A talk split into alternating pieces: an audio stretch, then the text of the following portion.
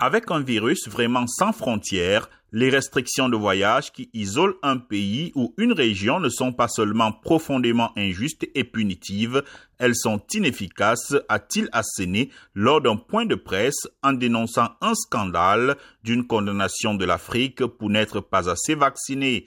Le chef de l'ONU a estimé que les pays ne devraient pas être collectivement punis pour avoir identifié et partagé des informations scientifiques et sanitaires cruciales avec le monde. J'appelle tous les gouvernements à envisager plutôt des tests répétés pour les voyageurs ainsi que d'autres mesures appropriées et vraiment efficaces, a aussi souligné Antonio Guterres.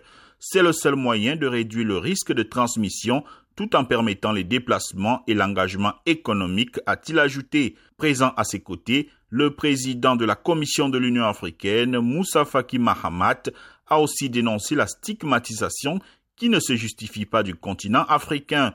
Pour avoir été transparent, l'ensemble de l'Afrique australe a subi des sanctions, a-t-il déploré. Moins de 6% des Africains sont vaccinés, a-t-il précisé, en appelant à la solidarité internationale pour augmenter leur protection.